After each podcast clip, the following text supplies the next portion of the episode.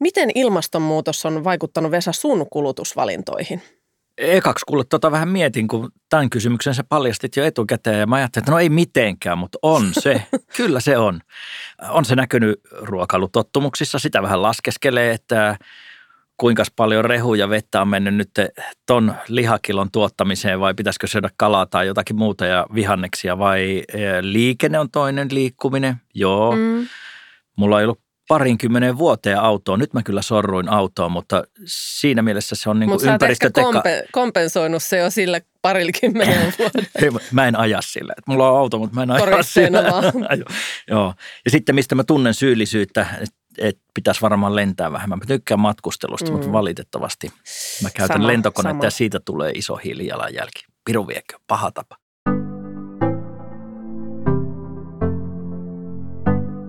Kuuntelet Front-podcastin neljättä jaksoa.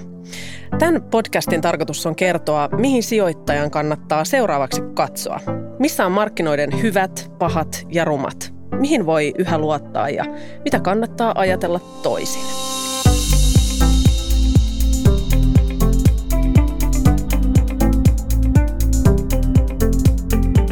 Mä olen Heidi Jäkärä ja mun seurana tietenkin Vesa Engdahl. Aina. Aina. Sama kaveri. Sama ei, kaveri. Pää, ei lähde kulmallakaan pois. Tänään keskusteluaiheena äh, meillä on ilmastonmuutos. Tosi laaja aihe, mutta yritetään raapasta edes pikkusen pintaa tänään. Otetaan alkuun heti tämmöiset niin nopeat ja ehkä ne tärkeimmät faktat ilmastonmuutoksesta ja puhutaan sitten niistä vähän tarkemmin lisää. Niin ensiksi tulee mieleen maapallon keskilämpötila. Mitä tästä aiheutuu? Joo, eli löysät pois kuleksimasta lyhyesti ja ytimekkäästi, niin eihän se ihan kivalta näytä, kun seuraavan 80 vuoden aikana, eli sinne 2100 vuoteen mennessä maapallon lämpötilan odotetaan nousevan vielä reilulla kahdella asteella. Ja kaiken kaikkiaan sieltä 1800-900-luvun taitteesta parissa sadassa vuodessa lämpötila tulee maapallolla kohomaan noin kuusi astetta ja se on paljon. Mm. Se kohoaa aika ehkä epätasaisesti pohjoisilla alueilla enemmän ja päivän taseella vähän vähemmän. Kyllä siinä niin kuin jäätiköitä sulaa ja, ja, ja merenpinta nousee ja aavikoituminen lisääntyy ja paljon viljelysmaita sen myötä aavikoitumisenkin lisän, kasvun myötä niin muuttuu viljelykelvottomiksi mm. ja paljon maa-alaa muuttuu asuinkelvottomaksi. Joko sitä menetetään merelle tai sitten aavikoitumiselle. Eli – tästä lämpötilan noususta, kun sä sanoit, että mitä se nyt aiheuttaa, niin ähm, pahimmillaan on arvioitu, että jo vuoteen 2050 mennessä seuraavan 30 vuoden aikana yksin oman merenpinnan nousun takia noin 300 miljoonaa ihmistä joutuu jättämään asuinsijansa ja jos mietitään, että mihinkä hän nyt on suhteuttaisi, niin mm. euroalueella meillä on noin 340 miljoonaa asukasta. Eli mm. yksi Eurooppa. Yksi Eurooppa, yksi euroalueellisen, yhden euroalueellisen verran ihmisiä joutuu ramppaamaan paikasta toiseen ainoastaan merenpinnan nousun myötä. Ja, ja sitten on ne kaikki muut. Niin, aavikoitumiset sun yes. muut. Ja sitten äh, vuoteen 2100 mennessä niin tämä luku on jopa tuplat, eli noin 600-650 miljoonaa ihmistä joutuisi jättämään asuinsijansa, kun ne käy elinkelvottomiksi pelkästään tulvien ja merenpinnan nousun takia. Eli kun sellainen porukka ramppaa paikasta toisia, sitten otetaan vielä aavikoituminen ja väestön kasvun mukaan, niin se mm. voi synnyttää aikamoisia kansainvaelluksia, suurempia, mitä ollaan koskaan maailmassa niin. nähty. Poliittisia jännitteitä ja pahimmillaan ikävä kyllä jopa sotia. Mm. Mainitsit jo tuosta väestömäärästä, niin sen kasvuhan on huikeeta, niin kuinka huikeeta se onkaan? Joo, meillä on nyt suunnilleen maapallolla vähän vajaa 8 miljardia ihmistä, 7,8 miljardia. Ja 2050 vuoteen mennessä, eihän se ole kuin 30 vuotta aikaa, niin mm. lähes 2 miljardia ihmistä on tulossa lisää. Eli mennään aika lähelle 10 miljardia. YK viimeisimmät arviot liikkuu siellä 9,7 miljardissa. Ja suurin osa tästä väestönkasvusta toki tulee Afrikasta ja keskisestä Aasiasta. Afrikassa on nyt tuollainen 1,3 miljardia ihmistä ja väestömäärä lisääntyy 30 vuodessa 1,2 miljardilla tuonne 2,5 miljardiin. Eli se on paljon se. Ja kaiken kaikkiaan maailmassa joka vuosi tulee 63-65 miljoonaa ihmistä lisää. Eli sehän on sellaisen yhden keski-eurooppalaisen mm. maan asukasmäärän verran. Eli Ranskassa esimerkiksi on 67 miljoonaa asukasta, niin Just. lähes tulkoon sen verran joka vuosi sen porukkaan verran. Lisää. Niin ja ne kasvu paikat tietysti on niin kuin nämä kehittyvät alueet, eli, eli Afrikka ja Aasia, mm. niin kuin tuossa jo sanoin. Eli se kyllä aiheuttaa paineita sitten ruoantuotantoon, energian ja materiaalin kysyntä kasvaa ja se kyllä kaiken kaikkiaan kuluttaa aika reippaasti sitten maailman rajallisia resursseja, että no niin. vähän haasteita edes. Kyllä. No oikeastaan tämä kolmas ja neljäs asia, mitä mä tässä justi olin, olinkin kysymässä, niin on tämä veden ja ruoan kysyntä, koska se tulee ylittää tarjonnan, niin kerro nopeat esimerkit tähän Sulla on varmaan jotain hyviä. No joo, siis tämä on YK-arvio ensinnäkin tuosta vedestä, eli, eli veden kysynnästä, niin veden kysynnän odotetaan ylittävän tarjonnan 40 prosentilla jo seuraavan kymmenen vuoden aikana, jos mitään ei tehdä. Ja tokihan tehdään mm. paljon. Ei tämä ole sellainen asia, että istuttaisiin käsien päälle ja oltaisiin niin. tekemättä niin. mitään. E, mutta jos ei investoida vesiteknologiaan, puhtaan veden tuotantoon, veden kierrätykseen, puhdistukseen, niin meillä olisi vesikatastrofi edessä. Mm. Eli veden niukkuus on YK mukaan yksi akuuteimmista kriiseistä ilmastonmuutokseen ja väestönkasvuun liittyen. Eli, eli sille, tähän vesiteemaan pitää nyt mm. niin kuin mm. maailmalla investoida yksityisten yritysten ja paljon siihen myös pistetään julkisia varoja jatkossa. Joo. Niin, haluatko tietää vielä jotain ruoastakin? Joo, kerro siitäkin vielä. no ei, ruoka ei ole sen lohdullisempi tarina, että jos nyt vähän surkuteltiin tota vesipulaa, niin ruoassa meillä on vähän samanlainen haaste. Eli maailman populaatio kasvaa 30 mm. vuodessa tuollaisen melkein 25 prosenttia, noin neljänneksellä. Mutta samaan aikaan ruoan kysyntä nousee jopa 60-70 prosenttia. Että, ja mistä tämä mahtaa sitten johtua? Niin. No siitä, että ruokalutottumukset muuttuu erityisesti tuolla kehittyvissä talouksissa. Jep, keskiluokkaa lisää ja alkaa joo, menee ei, enemmän. ei puputeta niin paljon kasviksia, mm. halutaan lihaa, länsimaistuu niin sanotusti ruokavalio. Paljon muutoksia ihan pelkästään jo niin kuin ruoan no, suhteen. Joo. No jos mennään sitten vähän tähän kohoavaan lämpötilaan ja mitä se aiheuttaa, niin ekana tulee mieleen äärimmäiset sääolosuhteet, niin kuin jo tuossa mainitsitkin, luonnonilmiöt tai sitten ihan meidän ihmistenkin aiheuttamat tilanteet luonnossa. Esimerkiksi ihan vaan sillä, että sademetsää Amazonissa on tuhoutunut ennätyksellinen määrä viime vuonna. Sitten taas luonnonilmiöistä Filippiineille iskenyt taifuuni jätti kolme miljoonaa ihmistä kodittomaksi ja tietysti kun puhutaan luonnon katastrofeista, niin ei voi olla mainitsematta Australian näitä metsäpaloja, jossa arviolta yli miljardi lintua, nisäkästä ja mateliaa haavoittu tai menehty. Tuntuu kuitenkin jotenkin, että nämä kaikki viime vuonna tapahtuneet ilmastokatastrofit jäi nekin vähän niin kuin koronan varjoon. Mitä tälle kaikille ollaan tekemässä? No toki ollaan tekemässä, mutta sä oot ihan oikeassa siinä niin, että koronan, koronan uutisointi niin mm. söi sitten tilaa kaikelta muulta siltä, mitä jo, niin Australian lisäksi Kaliforniassakin paloi aika paljon metsää. Ja si, siitä kyllä syytettiin ihan selkeästi ilmasto muutosta. Ja siellä varmaan niin kuin sekä Australiassa että Kaliforniassa herättiin siihen, että varmaan pitäisi nyt asioille jotakin tehdä. Mm. No onko tehty? No on varmaan tehty, mutta ei tarpeeksi toistaiseksi. Merenpinta nousee, merivesi lämpenee, koralliriutatkin on tuhoutumassa, niin, osin kyllä. vaalenee ja haalenee ja kuolee. Eli tota, Tämäkin on niin kuin keskeinen osa merten ekosysteemiä, nämä koralliriutat. Ja kaikki nämä on yhdessä sellainen paketti, että, että pakkohan meidän ihmisten on reagoida, jos halutaan asuinkelvottomana tämä kolmas kivi auringosta, niin, asuinkelvollisena tämä kolmas kivi auringosta säilyttää. Että Kyllä. Ei ole toistaiseksi vielä niin kuin parempaa tai edes lähellekään vastaavaa asuinpaikkaa löytynyt. No ei ole Pitää vielä. huolehtia tästä. Näin. Kyllähän ei. ympäristötietoisuus on paljon lisääntynyt ja noussut ja näitä tavoitteita asetetaan. Tekoja tietysti tarvitaan vielä enemmän. Vähän niin kuin tueksi siihen puheille. No helposti tulee mietittyä näitä ilmastonmuutoksen aiheuttamia ongelmia aina jotenkin globaalisti, mutta jos käännetään huomioon ihan tänne kotimaahan, niin onhan meilläkin ollut pitkään nähtävissä näiden vaikutukset Suomen luonnossa tai eläimissä. Että Itämeri on esimerkiksi yksi maailman saastuneimmista meristä ja tossahan se vieressä möllöttää.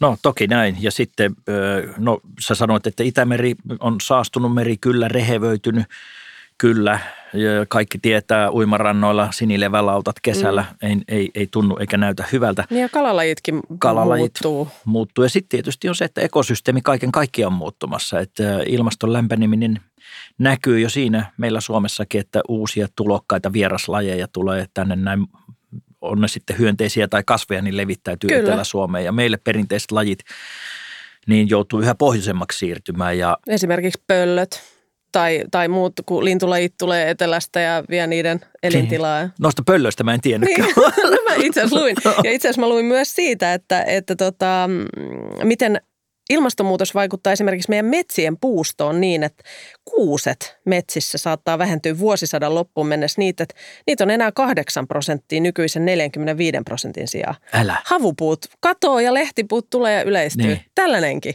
asia. No tuon lehtipuujutun mä oon kuullut niin, että kun sellaisessa muodossa, että, että tällä hetkellä oikeastaan vaan Hankoniemessä kasvaa luonnonvaraisena tammia ja kohta niitä kasvaa Keski-Suomessa ja pähkinäpuukin leviää tuolta Keski-Euroopassa tai Etelä-Suomeen. Että... Meilläkin on mökin pihalle ilmestynyt, jos jokin pähkinä pensaspuu vai mikä, mikä Oletko lienee. varma, että et ole istuttanut niitä sinne? en ole, tai ne on tullut naapurilta. Mutta joo, tota, mä luin esimerkiksi just näistä eläinlajeista vielä, niin esimerkiksi ahmat, jotka siis rakentaa pesän lumelle, niin jos se mm. lumipeite yhä vaan niin kuin ohenee ja katoaa, niin nekin joutuu niin kuin muuttaa koko ajan vaan pohjoisemmaksi. Siellä tulee kyllä joku meri vastaan sielläkin jossain kohtaa, mutta että, tai tunturit, nämä alavat tunturit, niin ne metsittyy, puskaa Aivan. ja pensasta tulee, että kyllä se niin kuin, nämä muutokset niin kuin meidän omillakin mailla niin sanotusti on aika suuri, mitä ei tule useinkaan ajatelleeksi. Joo, näin varmasti. Suomi nyt ei ehkä ole sitten asuinkelvottomaksi muuttumassa. Ei Meillä, sitä, me, me mutta... saatetaan jopa olla, tätähän ei saisi sanoa, mutta me saatetaan olla jopa nettohyötyjä, koska meillä kasvukausi pitenee ja ja, ja tota, täällä mm. voidaan ehkäpä vähän lämpimimmissä olosuhteissa asua. En tiedä sitten, niin, miten tota, myrskyt ja muut, mutta viljellä pidempään kyllä, ainakin. Kyllä. Mutta joo, jotkut maailmankolkat saattaa vähän hyötyä, mutta kaiken kaikkiaan ei tämä nyt niin kuin maailmalle hyvä asia, että ilmaston lämpeneminen tulee, tulee aiheuttaa ongelmia globaalisti. Kyllä.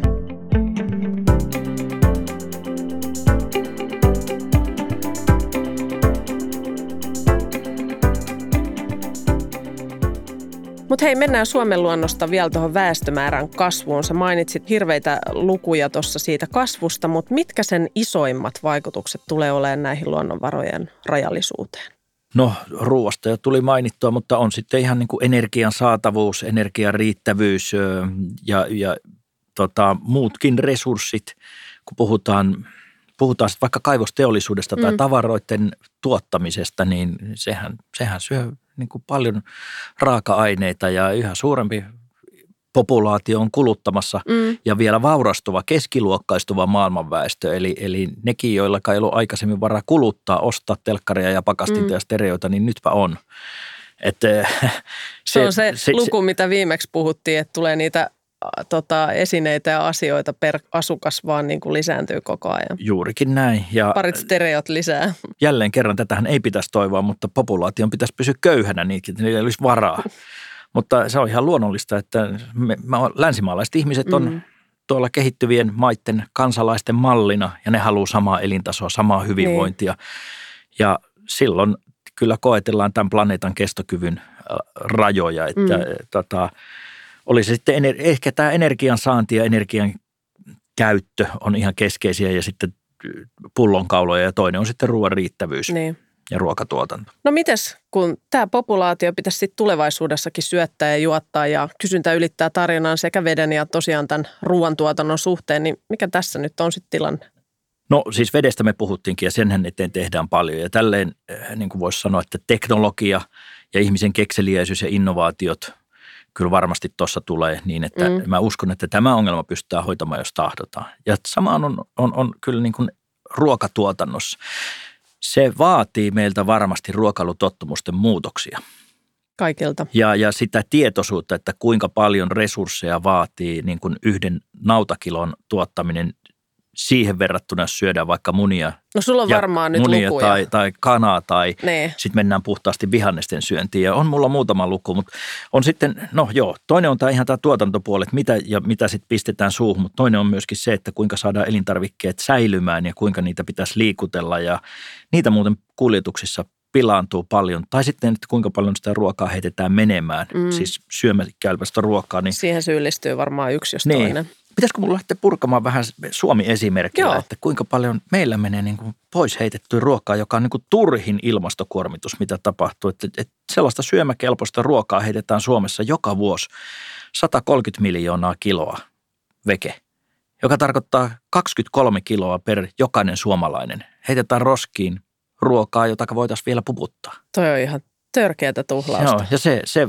vastaa niin kuin 100 000 autoa, että sama kuin 100 000 autoa tuolla ajelisi, niin se on sen ilmastokuormitus.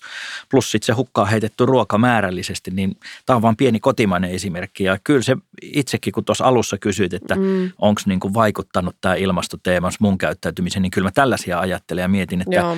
en halua jääkaapissa kyllä pitää sellaista ruokaa, joka ei sieltä tulisi syötyä. Joskus menee joku leipä homeeseen, mutta mm. kyllä se harmittaa aina ja sitä mm. miettiä, että no tämä on taas niin kuin hukkaina turhaa. Mutta vähän isommassa mittakaavassa niin YK on arvioinut, että Intiassa, siis Intiassa, jossa on 1,3 miljardia ihmistä, Intiassa arvioidaan, että ja tämä on YK-arvio jälleen, en, en itse tätä keksinyt, ja yli 40 prosenttia tuotetuista elintarvikkeista pilaantuu ennen kuin ne saavuttaa kuluttajan, siis yli 40 prosenttia. Ja tänä päivänä Intiassa jotkut näkee nälkääkin. Niin. Eli jos tota ruokamäärää 40 prosenttia ei pistettäisi piloille, Jep. niin sillä ruokisi kevyesti pari miljardia ihmistä. Ihan vaan tosta noin vaan. Eli, eli tämä on niin kuin ihan huikeeta, mitenkä paljon meillä on parannettavaa vielä globaalisti maailman mitassa elintarvikkeiden kuljetuksessa ja sen estämissä, ettei ne pilannut Niin justiin. Onko siihen tulossa ratkaisua no, tai kyllä, Intia, tämä on, niin kuin Intiassa sanotaan, että tämä on niin kuin problem number one in, in our country, eli se on niin kuin yksi keskeisistä ihan niin kuin top-ongelmista, joka pitää laittaa kuntoon. No sitten tämä ruokatuotanto ehkä viimeisenä. Mm. Että et mitä sitä suuhun laittaa, että syötkö niin kuin punaista lihaa, grillaat siellä niin kuin rasvasuupielistä valoen, vedät sitä pihviä vai – puputatko vihanneksia. Niilläkin pärjää ihan hyvin. Linssejä ja, ja herneitä. Joo, mutta siis niin kuin kananmunien tuotanto tai kanan lihan tuotanto, niin se vie pari kiloa rehua per kilo kananmunia tai, tai, li, tai kanan lihaa. Possu, no se vaatii jo 5 kiloa rehua, mm. mutta punainen liha nauta 13 kiloa rehua. Eli se on jo ihan erinäköinen määrä. On. Ja veden osalta nämä on aivan huikeita nämä, nämä niin kuin, että jos syöt niitä herneitä ja linssiä, niin kilo herneitä tai linssiä, niin se on 50 litraa vettä kuluu. Yhden kilon, kun tuottaa kanaa, niin menee jo noin 4000 litraa, Oho. eli se on ihan erinäköinen luku. eri luokassa Possu kuule vie 6000 litraa ja nauta yksi kilo nautaa, kun isketään pihviä grilli, niin sen tietää, että siinä on 13 000 litraa vettä käytetty. Tämä on YK Okei, mä mietin tota ensi kesänä, kun tulee Joo. grillikausi taas. Tämä on YK elintarvike- ja maatalousjärjestön niin kuin laskelmat, mitkä mä tuossa vilkasin. Että se on niin kuin mieletöntä resurssien käyttöä, on. veden ja rehon käyttöä, kun päätetään syödä punaista lihaa. Et kyllä tällä nykyisellä tuotannolla, siis koko maailman äh, tota, viljelypinta-alasta – kolmas osa käytetään rehun tuotantoon, jota syötetään sitten karjalle. Eli kyllä meillä niin kuin mm. olisi maa, maatalousmaata ja mm. ruokaa riittää kaikille jatkossakin, mutta sit ei syödä ihan niin paljon lihaa. Niin, kyllä. Ja ilmaston näkökohta. 15 prosenttia kaikista ilmastonmuutoskaasuista tai ilmastonmuutosta kiihdyttävistä päästöistä syntyy lihatuotannosta. Se on enemmän kuin liikenne globaalisti aiheuttaa Joo. päästöjä. Joo. Et se on aika hurja. Lehmät piereksi se, se tulee tota, näitä hiilidioksidipäästöjä, typpioksidia ja metaania. Ne on ne päästöt, mitä joo, tulee joo. julmasti. Kyllä.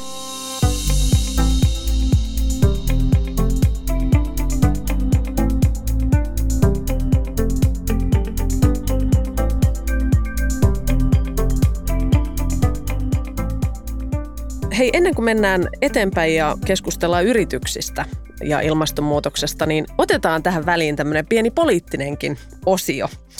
Ähm, Politiikka on miinakenttä, ei niin, mennä sinne. Otetaan lyhyesti kuitenkin sen verran, että nyt kun tilanne on se, että Trump on väistynyt ja tilalla on Biden, joka suhtautuu ilmastonmuutokseen, voisiko sanoa ehkä hieman järkevämmin kuin edeltäjänsä, niin, niin tota, mikä siellä on tilanne ja miten, miten tota, mahdolliset USAn tulevat toimet vaikuttaa esimerkiksi markkinoihin? No mä sanoisin näin, että mä ainakin ilolla tervehdin sitä, että Yhdysvallat on palaamassa kansainvälisiin neuvottelupöytiin ja erityisesti Pariisin mm. ilmastosopimuksen piiriin. Here, here. Todellakin me tarvitaan tässä näin maailmanlaajuisia toimia ja niin, että kaikki suurvallat ja keskeiset maat on mukana ilmastonmuutosta hillitsemässä. Ja sitten tietysti sekin, että, että Bidenin politiikan keskeinen osa on hiilineutraali USA vuoteen 2050 mennessä, mm. Joka tietysti tarkoittaa todella merkittäviä ja isoja investointeja Kyllä. uusiutuviin energiavaroihin ja energialähteisiin ja isoja, isoja panostuksia niin kuin energiateknologiaa ja tämähän toki niin kuin tulee paitsi näkymään USAssa, niin globaalisti sellaisena, sanoisiko nyt virtauksena tai mm. ilmiönä, että tämä uusiutuva energia sijoituskohteena pitää sijoittajan ottaa vakavasti. Mm. Ja, ja sieltä löytyy mahdollisuuksia, koska myös paljon julkisia varoja isketään peliin. Ja sitä julkista, julkisia varoja toki kanavoituu sitten niin kuin yksityisille yrityksille, että ne tulee hyötymään mm. tilanteesta. Mm. Ja sitten vielä regulaatio ja säännöstö, niin. säännöstö tulee muuttumaan sellaiseksi, että se suosii niitä yrityksiä, jotka kehittää tai rakentaa tai tutkii uusia, uusiutuvia energiavaroja ja näitä niin sanottuja vihreitä ratkaisuja. Joo. No ottaa huomioon, että Yhdysvallat tuottaa toiseksi eniten hiilipäästöjä maailmassa ja per yksi asukas USAn päästöt on kaksi kertaa suurempia kuin Kiinan, niin varmaan ihan ok, että sielläkin aletaan tarttua toimeen. Mutta nyt kun Kiina tuli mainittua, niin mitä sitten maailman suurin päästäjä? No Kiinallahan on myös omat ilmastotavoitteet. Kyllähän Kiina on myös niin kuin kovana tavoitteena puolittaa aika ripeässä tahdissa hiilidioksidipäästöt. Ja mm. mä sanoisin näin, että hyvä, että ja, ja on muuten tainnut Kiinakin sitoutunut siihen, että nollaa nettopäästönsä vuoteen 2026 mennessä. Se on kyllä se on hämmästyttävän kyllä lähellä. Oh, että se mun mielestä, vuotta. niin, kuulostaa erittäin kunnianhimoiselta. Oh. Menee ja tiedä, että niin. tuleeko toteutumaan. Mielenkiinnolla jään Katellaan odottamaan. viiden vuoden päästä, Katsotaan että viiden vuoden mennään. päästä, mutta tavoite on kova. Joka tapauksessa suunta on oikea. Kyllähän tähän teemaan on herätty. Miten Suomessa? Ollaanko me herätty? Ollaan. Oh. Nolla. me. Ei, ei nukuta pelkästään tämän asian äärellä. Että kyllähän Suomessa, jos mietitään sellaisia yksittäisiä asioita, niin liikenne, autot, siis joukkoliikenteessä, kaasubussit sun mm, muut on mm. tullut. Mm. Verotuksellisesti sähköautoja tai hybridiautoja suositaan. Että kyllähän tänä päivänä, kun katsoo että kumman auton ostat, polttomoottoriauton vai pistätkö hybridin, niin se on niin. verotuksellisesti huomattavasti järkevämpää ostaa Kyllä. se hybridi. No, lainsäädäntö on myös muuttumassa ja normisto, päästörajoituksia teollisuudelle tulee vauhdilla. Ja sitten kotitaloudet – suomalaiset on ihan ennätyksellisiä kierrättäjiä. Kyllä, siinä siis me ollaan tuoppa hyviä. tänne joku ulkomaalainen pällistelemään, kun jengi rahtaa tyhjiä pulloja kauppaan, niin ne miettii, että mitä te teette. Me ollaan ihan maailman kyllä kärkikasta. Me ollaan ihan innoissaan tästä pullojen kierrätyksestä ja siitä saa vielä rahoa. Kyllä. Voi laittaa lapset asialle, että vie pullot kauppaan, niin saat taskurahat niin. kolikot. Kyllä. Ähm, ilmastonmuutos ja rajalliset resurssit on merkittäviä ongelmia ja tässä on nyt synkistelty niitä jo ihan tarpeeksi, mutta kyllähän ne toki tarjoaa myös laajoja mahdollisuuksia monille yrityksille. Minkälaiset yritykset menestyy tässä ilmastonmuutoksen kourissa tai onko ilmastonmuutos synnyttänyt uutta liiketoimintaa? On se synnyttänyt uutta liiketoimintaa ja kyllähän tietysti on moninaisia ne yritykset, jotka menestyy. Siis yritykset, jotka pystyy sopeutumaan tähän uuteen tilanteeseen ja muuttuvaan mm. tilanteeseen ja ottaa nämä ilmastonmuutoksen hillitsemisen tota, vaateet huomioon toiminnassa. Ja tietysti sitten suoranaisesti ne yritykset, jotka toimii sellaisilla aloilla, joilla suoraan yritetään vaikuttaa mm. tähän ilmastonmuutoksen hillitsemiseen. On se sitten kysymys tuulivoiman kehittämisestä, aurinkovoimasta vai muista vaihtoehtoisista energialähteistä, puhtaan veden tuottamisesta, vesiteknologiasta ja näin poispäin. Eli tällainen arvo ja arvot – menestyvä liiketoiminta, niin ne ei ole mitenkään ristiriidassa keskenään, että mm. kyllä siellä on niin. suuri määrä yrityksiä, jotka hyötyy tilanteesta. Ja ne, jotka sitten lähtee mukaan tähän niin, ja sopeuttaa liiketoimintoja, niin vanhat konkaritkin, tällaiset piittaamattomat hulttiot, niin niistäkin voi tulla hyviä yrityksiä. No niin. Eli, eli toisin sanoen niin kuin näihin vihreämpiin keinoihin siirtyminen on myös hyvää bisnestä, että sitä ei pelkästään tehdä vaan ympäristöystävälliseksi pako edessä. Ei, ei missään tapauksessa. Joo. Mä muuten törmäsin jossain semmoiseen faktaa, että Suomessa käytettävästä energiasta joku 27 prosenttia on peräisin uusiutuvista energialähteistä, joita muun muassa metsästä saatavat biopolttoaineet, vesi ja tuulivoima. Vesivoimassahan me ollaan oltu vanha mm. tekijä. Me ollaan siinä hyvässä asemassa Suomessa että meille tuotetaan, samoin kuin muutkin Pohjoismaat sekä Ruotsi että Norja mm. on tässä samassa veneessä.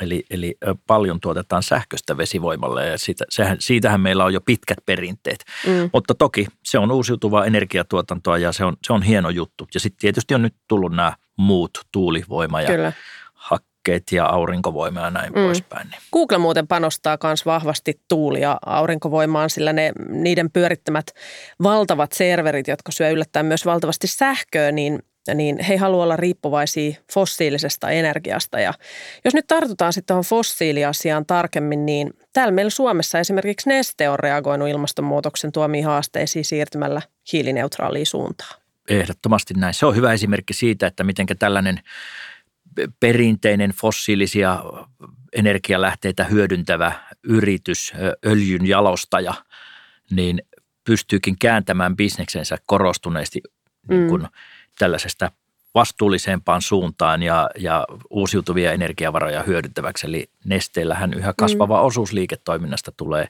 uusiutuvien energialähteiden tuotannosta ja jalostuksesta.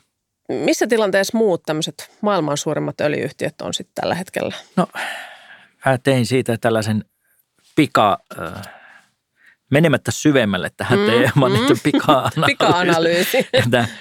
kuusi isoa PB tai British Petroleum, joka taitaa olla nyt Beyond Petroleum vai mikä se onkaan tänä päivänä. Joo. Se virallinen on PB, Shell, Chevron, Total, Eni ja Exxon, niin itse asiassa PB on ollut näistä suurista kuudesta ensimmäinen, joka on lähtenyt investoimaan reippaasti uusiutuviin energialähteisiin.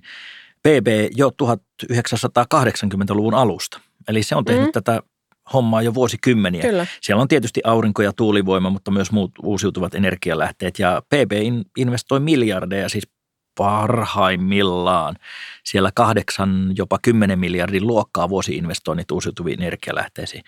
Shell näistä kuudesta on ollut hyvä kakkonen. Sen tavoite on neljästä kuuteen miljardiin dollarin vuosiinvestoinnit vihreään energiaan tai niihin vihreän energiahankkeisiin. Total No se on vähän vaatimattomammin jo menossa, mm. mutta puoli miljardia, 500 miljoonaa dollaria per vuosi. Sitten tämä toinen puolisko tästä porukasta, mm. eli, eli Eni, Chevron ja Exxon, niin ne on ollut niin kuin vähemmän mukana uusiutuvissa. Että olisiko ne nyt sitten vielä sitä perinteistä hulttiokastia? Pahikset. Pahikset.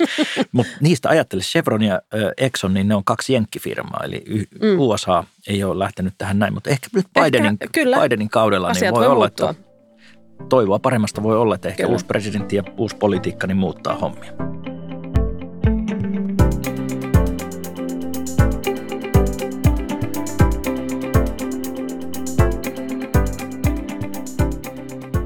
Hei, Joo. jos tässä nyt tällaisena yksityishenkilönä haluaisi alkaa tämmöiseksi oma elämän Greta Thunbergiksi, niin, niin toimenpiteitähän voi siis tehdä ihan arjessa, niin kuin tuossa alussa itsekin jo mainitsit, että vähentää ylipäätään kuluttamista, syödä enemmän kasvispainotteisesti, alentaa kotona sisälämpötilaa ja suosia joukkoliikennettä yksityisautoilun sijaan. Niin, Lentää harkiten. Niin kyllä, ja ehkä kompensoidakin niitä, niin miten yksityishenkilön tulisi sijoittajana lähestyä näin valtavaa asiaa, että pitäisikö tässä nyt suosia yritystä, joka on luopunut muovipilleistä vai, vai sellaista, joka kehittää turbiineita tuulivoimaloihin, että, että, että mihin tässä nyt rahansa laittaa? No kumpikin voi olla ihan hyviä kohteita, mutta, mutta ehkä se lähtökohta on se, että tällainen arvo ja arvot ei ole mitenkään ristiriidassa, eli, mm. eli vastuullisuutta ei ole tänä päivänä kyllä varaa jättää huomiotta – Meillä on nykyisin paljon enemmän dataa ja analyysiä käytettävissä siitä, että voi vertailla yrityksiä, kuinka vastuullisia ne on mm, tai, mm. tai, tai saako ne jotakin korkeita pistemääriä tällaisissa riippumattomien tutkimuslaitosten reittauksissa, pisteytyksissä. Ja tietysti sitten myös kaiken kaikkiaan yhteiskunnan arvot ja asenteet on muuttunut, eli, eli sekin jo ohjaa sijoittajaa, mutta, mutta se, että, että jos sijoittaja hakee arvoa sijoituksilleen, siis arvoa nimenomaan sitä väljyyttä, Kyllä. niin onko nämä arvot, vastuullisuus sitten jotenkin ristiriidassa sen kanssa, että menettääkö sitten jotakin, jos ottaa nämä, tämän vastuullisuuden huomioon, niin ei. Kyllä tutkimukset on osoittanut myös senkin, että vastuullisimmat yhtiöt, ne tuottaa ihan yhtä paljon ja joskus jopa antavat parempaa tuottoa kuin sellaiset yhtiöt, jotka on hulttioita tai jopa se yleinen markkina kaiken mm. kaikkiaan. Eli kyllä tässä niin kuin markkinatuotoissa pysyy kiinni ja jopa pääsee markkinatuottoja parempaan tuottoon valitsemalla salkkuun yhtiöitä, mm. jotka, on, jotka on vastuullisia. Eli jos miettii, että vastuullisuutta vai piittaamattomuutta, niin ei ole huono valinta muuten se vastuullisuus. Niin, kyllä. No mutta mikä sun näkemys on, ottaako ihmiset sijoituspäätöksissään ilmastonmuutoksen huomioon, niin kuin trendinä nyt on, vai, vai jääkö tällainen niin kuin arvoilla sijoittaminen vaan puheasteelle? Kyllä se on lisääntymässä. Se oli eh, vielä vajaa kymmenen vuotta sitten tuossa finanssikriisin jälkeisenä vuosina, niin se oli enemmän puhetta, mutta nyt se kyllä alkaa olla tekojakin. Että niin, kyllä, kyllä sekä institutionaaliset sijoittajat, jossa se on ihan niin kuin sijoituspolitiikkaan kirjattu asia ja se ehdottomasti otetaan vakavasti, niin, mutta myös yksityissijoittajat, niin yhä enemmän siellä vastuullisuusteema näkyy ja se ohjaa sijoituskäyttäytymistä, mikä on ihan terve ja mm. hyvä piirre. Sijoittamalla voi vaikuttaa. Kyllä, Sijoittamalla kyllä. voi vaikuttaa siihen, mitä yritykset tekee. Kyllä, eli, eli, eli tämmöinen niin kuin all talk and no action, niin ei enää pidä tuossa paikkaansa. Mm. No sä just kerroitkin jo tuossa, että tämmöisien reittauksien kautta voi vähän tutkiskella sitä, että onko se yritys tosissaan, mutta onko jotain muita, muita mitkä kertoo sijoittajalle, että tämä yritys on niin kuin mukana tässä no joo, vastuullisuudessa? Siis, Toki voi katsoa yrityskohtaisesti tietoja. Suomestakin löytyy läjää yrityksiä, joilla on vahvistettu ilmastotavoite. Mm. Eli sellaisia yrityksiä, joilla on ihan tällainen niin kuin hyväksytty virallinen ilmastotavoite tällaisen science-based target yrityksen puolelta, niin on vaikkapa Elisa, Kesko, Nokia, Stura Enso. Ja kaiken kaikkiaan vastuullisia yrityksiä, joita tällainen niin kuin – jotka on otettu tällaiseen Global Top 100 Responsible Companies mm. niin Suomestakin löytyy pörssistä vaikkapa Nordea, Neste, Outotec, UPM, Kone, Metso, Nokia. No niin. Eli Kesko. valinnanvaraa löytyy. Eli valinnanvaraa kyllä löytyy, että ei tässä niin kuin, niin. Me, meillä on paljon yrityksiä, jotka raportoi sitten ESG, e eli näistä environmental, social and governance asioiden yes. toteutumisesta, eli ympäristönäkökohtien, sosiaalisten näkökohtien ja, ja, ja hallintotapaan, hallintoon liittyvien näkökohtien toteutumisesta toiminnassa ja niihin tutustumalla niin sitten mm. voi niin kuin, jos ei itse halua joka yhtiö katsoa, niin näistä on tehty kaiken näköisiä yhteenvetoja sun muita. Että kyllä niin kuin materiaalia löytyy, data ja analyysiä Sen kun vaan alkaa katselemaan. Joo, sen kun vaan googlaa, niin aika nopeasti on, niin. saa itselleen luotu käsitykset, että mitkä yhtiöt pistää paljon paukkuja vastuullisuuteen ja, ja, ja ilmastonmuutostavoitteisiin ja näihin ESG-asioihin. No, jos mietitään esimerkiksi vaikka vettä, voiko se olla sijoituskohteena? Jep, ja nyt en tarkoita vitteliä tai perrieriä. Nyt ei mennä tähän pullotetun veden puolelle, vaan enemmän siihen vesiteknologian, veden, Joo, siihen. veden puhdistukseen, veden kierrätykseen, makean veden tuotantoon suolaisesta vedestä. Ja kyllä sieltä löytyy sellaisia yhtiöitä, jotka ei välttämättä ole niin mitään kuluttajabrändejä, mutta vaikkapa American Waterworks ja Veolia, joka on ranskalainen yhtiö, Halma, brittiläinen, Geberit, sveitsiläinen. Geberit taitaa kyllä valmistaa jotakin, mä luulen saniteettikalusteitakin. Kaluste, joo, joo, mutta tota, Geberit on iso tässä vesiteknologiapuolella myös. Ja sitten Suez, ranskalainen yhtiö, United Utilities Group, brittiläinen. Että kyllä näitä niin kuin mm. globaalisti loputon läjä yrityksiä niin, niin. löytyy, jotka on vesibisneksessä. Joo. No mitä muita sijoituskohteita ilmastonmuutos tarjoaa? Siis siellä on nyt kaiken maailman aurinkopaneelivalmistajaa. Ja... Jep, tuulivoimaa, Tuul... aurinkovoimaa, vaikkapa pohjoismaisista isot tuulivoimayhtiöt Vestas ja Orsted, joo, sitten Jenkki, First Solar Incorporation. Siemensillä on tällainen Siemens Gamesa Renewable Energy ja Plug Power USA-lainen yritys. Eli, eli nämä nyt on esimerkkejä mm. siitä, että näitä jälleen niin kuin pystyy aika nopsastikin ison läjän tota, haalimaan kokoon yrityksiä, jotka on hyviä yrityksiä, mm. hyvää tulosta tekeviä, joilla on hyvät tulevaisuuden näkymät ja sitten ne on vielä tässä ilmastonmuutosteemassa vahvasti mukana. No hei, mä kysyin sulta aluksi niin kuin yksityishenkilönä, että miten sä oot ottanut ilmastonmuutoksen huomioon nyt sun omassa elämässä, mutta nyt mä kysynkin sitten ammatillisesti, että miten ilmastonmuutos näkyy sun salkuhoidossa, että millä painolla esimerkiksi mennään sen suhteen? No niin, siis mä voin siitä kertoa noin niin kuin ammatillista näkökulmasta, mutta mä vielä sanon tuohon henkilökohtaiseen touhuiluun, että, että se on kuule raajuusto ja kananmunia proteiinin lähteenä Okay. Beyond Meatkin voi toimia, mutta tiedätkö, mä tsekkasin tällaisen näin. Tiedoksi vaan jälleen triviaali fakta. No. Raajuustoa aamulla syön. Siinä on tota 15 prosenttia proteiinia ja ei rasvaa. Syön sitä mm-hmm. rasvatonta purkkia siinä. Mm, tuttu tavaraa. Kananmuna 13 prosenttia proteiinia. Beyond Meat 18 prosenttia. Ja se on hemmetin paljon kalliimpaa. Mitä sä syöt? Mä syön raajuusto ja kananmunia. No niin, hyvä. Nyt me tiedetään mutta, myös sun aamiainen. Aami, aamiainen, se on siinä, mutta hyvä. mennään sitten salkuhoitoon. Mut mennään salkuhoitoon. Joo, siis kyllähän Sujuva teemana. Te, te, jo, se oli sellainen aasisilta, että aasi putosi sillalta ja hukkuu. mutta tota, teema, megatrendit. Salkussa ilmastonmuutos on toisiksi suurimmalla painolla. Eli kaiken kaikkiaan, kun me ollaan nyt niin kuin keskusteltu megatrendeihin mm. sijoittamisesta isommastikin, Kyllä. niin ilmastonmuutos ja rajalliset resurssit on yksi näistä globaaleista megatrendeistä. Suurimmalla painolla salkussa on teknologiamuutos ja sitä on salkussa meillä nyt noin 30 prosenttia, mutta neljännes salkusta yli melkein 25 prosenttia on ilmastonmuutosta ja, ja, ja ö, tätä niin kuin rajallisia resursseja. Eli siellä näkyy vahvasti vesi, vesiteknologia, mm. uusi energia, energiatehokkuus, kaikki nämä vaihtoehtoiset energialähteet ja tosiaankin siellä on iso paino salkussa nyt tällaisissa sijoituksissa. Joo.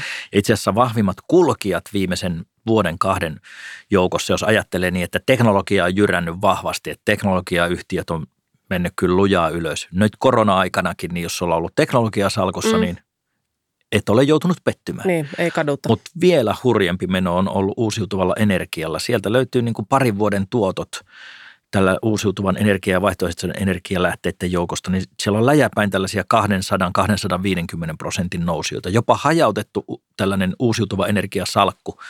Meillä on yksi ETF-sijoitus siellä, mm. niin se on noussut kahdessa vuodessa 230 prosenttia. Ja siellä okay. on toista sataa yhtiötä niin, sisällä. Niin, niin, että tämä ei ollut, niin kuin, mikä mikään hidas kulkija, vaan tämä on ollut aika monen raketti. Joo, ja siellä on siis monta kohdetta. Kyllä, kyllä, toista sataa yhtiötä. Että se on niin kuin hyvin hajautettu salkku, mutta siitä huolimatta tuottanut Joo. reilusti yli 200 prosenttia mokoma. Mm. Niin justi. Ei ole joutunut myös sijoittaja niin kuin tuottoihinkaan pettymään, että ollaan hyvällä asialla ja korkealla tuottolla. Niin. Eikö se ole aika hyvä kombinaatio? On, on tosi hyvä. Mä olinkin justiin kysymässä oikeastaan vähän jatkona, että miten koronakriisi aikana pärjäsi tämmöiset niin sanotut vihreät yritykset tai rahastot? Koronavuonna 2020 niin teknologia ja sitten mm. uusiutuva energia ja, ja energiatehokkuus, kierrätys ja, ja tällaiset näin niin kuin vesi, vesiteknologia, koko tämä rypäs ilmastonmuutokseen liittyvä teema, niin meni vahvasti kertakaikkisesti.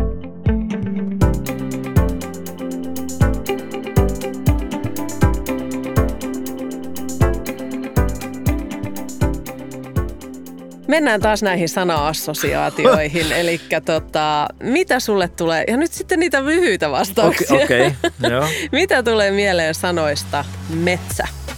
Mitä on Nokian takana? Metsää, metsää. no niin justi. Hyvä. Hiilineutraalius. Tavoiteltava asia. Pelastetaan maailma yhdessä. Vastuullisuus. Sitä pitää olla monissa asioissa. Viimeisenä vielä vesi. Jano. Vanhin voitehista mulle tuli Aina on jano ja koko ajan nälkä. niin Se kyllä assosioidaan harvemmin kuin... veteen ja useinkin johonkin muuhun Niin, juomiin. ei muuta kuin rajuustoa sitten siihen toiseen mm. tarpeeseen.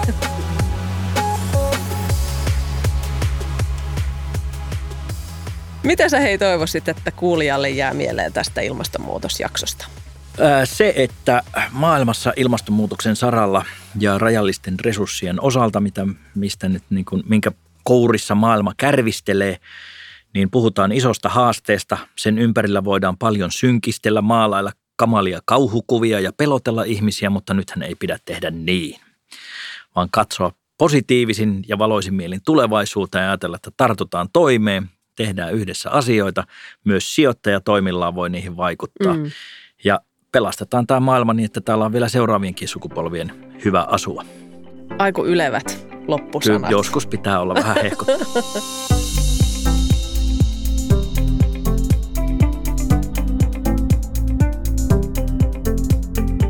Kuuntelit Front-podcastia.